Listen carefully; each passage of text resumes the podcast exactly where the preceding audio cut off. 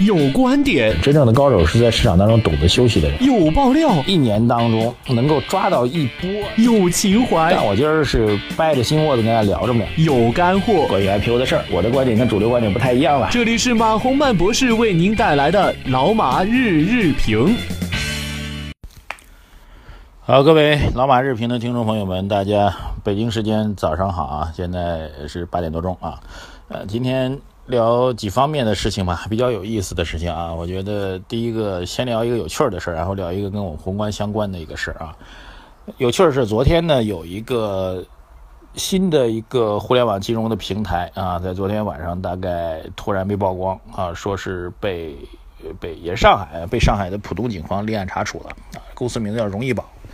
呃，这公司我不了解啊，没有真正接触过啊。然后当时觉得，哎，这事儿还是挺多的嘛啊。这中进之后呢，中进资产之后呢，又有新的公司被曝光了。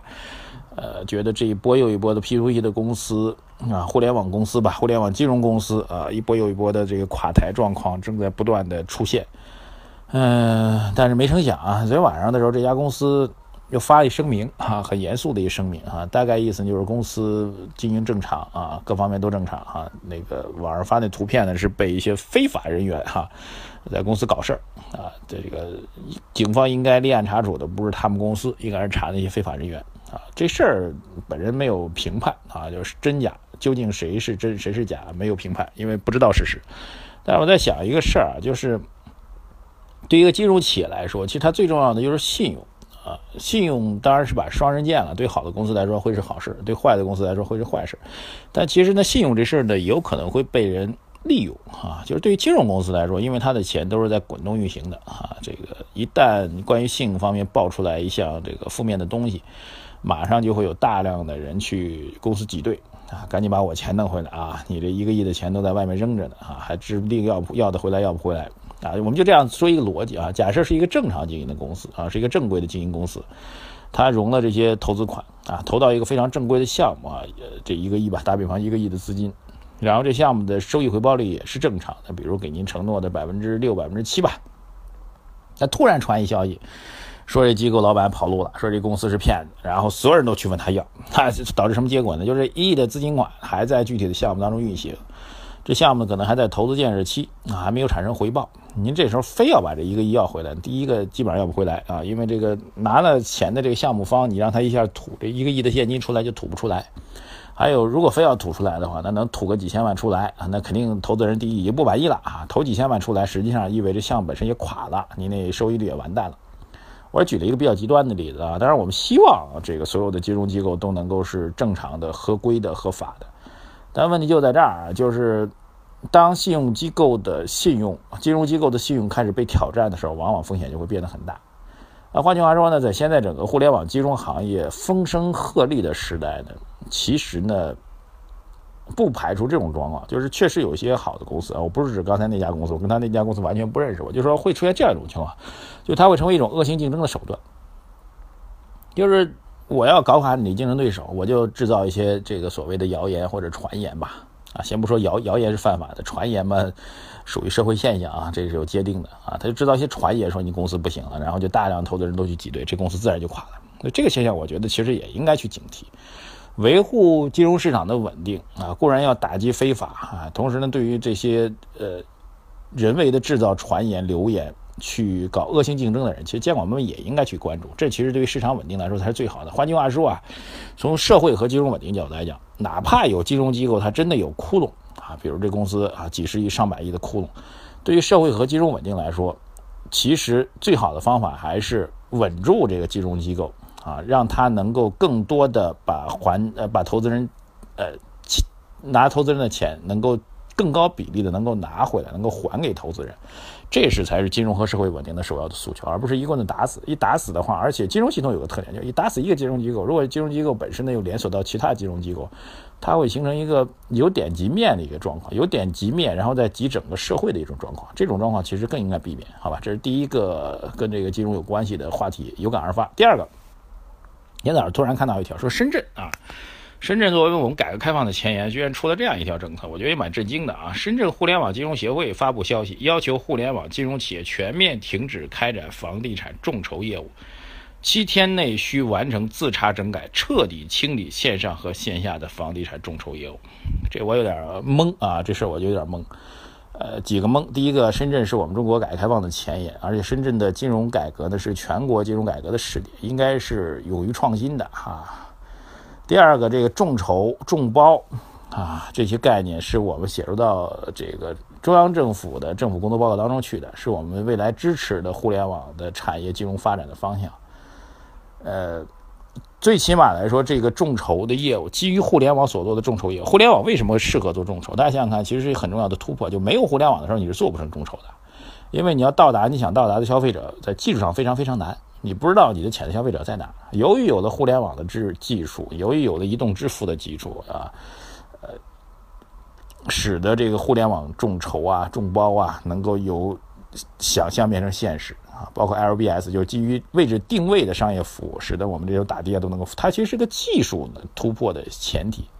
所以在这个意义上来讲，众筹是和互联网结合在一起的。那么房地产众筹、产品众筹、各种各样的众筹啊，非常非常多。这种众筹如果它能够在国家的合规的法律风险范围当中呢，其实它应该是一种重要的商业的尝试。我觉得是一种重要的商业上的尝试。包括我自己接触到的，在上海一些做互联网房地产众筹的一些这个呃这个人士吧，其实他们的商业运作模式，我觉得还是相对比较规范的啊。什么样一个模式呢？嗯，互联网众筹其实可以作为投资产品的啊，作为投资产品来进行操作的啊。比如他们以一个非常低的价格从开发商这边拿出来几套房子，然后这个房子呢会以互联网众筹打包分包的形式来发送给投资人啊，然后再以比较。呃，相对于比较高的价格，再把这房子出清掉，大概一到两个月的时间就可以完成这样一个资金的周转啊，然后呢就可以形成这个比较好的一个回报，而且收益率在一些比较稳定的城市来说还是比较靠谱的。对这种状况，我觉得它最起码这种金融上的尝试啊，并没有什么太多的问题，而且这个资金的监管呢也可以比较正常的来进行，就是资金你可以托管到第三方的银行啊，甚至还有大的房地产企业的这个楼盘的信用的背书，所以作为一种帮助房地产企业去化，就帮助房地产企业销销售。然后给投资人、散户投资人，因为你投资房子是不可能一套房子在上海就至少五百万起吧。作为散户投资人根本投资不起，作为散户投资人可以参与房地产盈利的这样一个投资机会，我觉得真的是未尝不可。所以，关于互联网金融这块吧，从两年前的完全睁一只眼闭一只眼，啊，大量的违规打擦边球、灰色地带的，我们都是不管的，甚至是暗自鼓励的。地方政府也是这样啊，到今天有点无厘头式的一刀切式的往下砍。这个事情我觉得需要认真的去反思，啊，不能说你要想一养一孩子，你你心情好的时候你就说野孩子挺好啊，野孩子将来有成就；你心情不好的时候给暴打一顿，说这孩子怎么能这么野呢？你不好好读书，不认认真真、规规矩矩的，你怎么能赚钱呢？这错不在孩子，这错在大人。早干嘛去了？早为什么睁一只眼闭一只眼？现在为什么两只眼都一睁？你以为关公啊，挥刀斩人？所以，对一个行业来说，发展应该是需要平稳的。如果真的要做规制的话，还是早一点去做规制，而不是当这行业已经泛滥式的成长之后，然后一刀切式的把它干掉。这个我觉得真的是非常让人遗憾的一件事情。好，时间不多了，赶紧说一个宏观的事情啊！今天将会发布一个外贸方面的数据啊，这数据也是一个比较大的利好啊。这个十点钟将会公布三月份的贸易数据，各位注意啊，我们的出口数据九个月来有可能会首次出现正增长啊。然后进口的跌幅也会预计进一步的缩窄。啊，换句话说，我们经济复苏的状况是实打实的复苏。啊，而且我个人越来越感觉啊，男人的感觉不知道靠不靠谱啊，我个人越来越感觉我们的 L 型这个长期的 L 型的，慢慢的斜率很小的这种向上的复苏，有可能会慢慢的转成啊偏 U 字型的一个复苏，至少复苏的斜率正在逐步的抬高。啊，也许我今天各位会觉得乐观了一点，但是我自己觉得这种概率正在加大啊。如果各位认可这种概率的话，那就意味着我们的行情远未结束。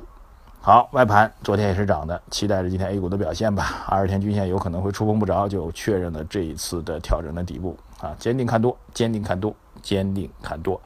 呃，另外一点非常重要的啊，我昨天的节目当中说了，我们有一本新的书就要发售了，我们希望大家能够预售啊。这条消息昨天因为晚上的节目相对听的人少一点嘛，也也有仍然有很多很多的朋友给我们留言要预定我们的书啊，然后很有还有朋友一定要订几十本的也有的，非常感谢大家啊，所有朋友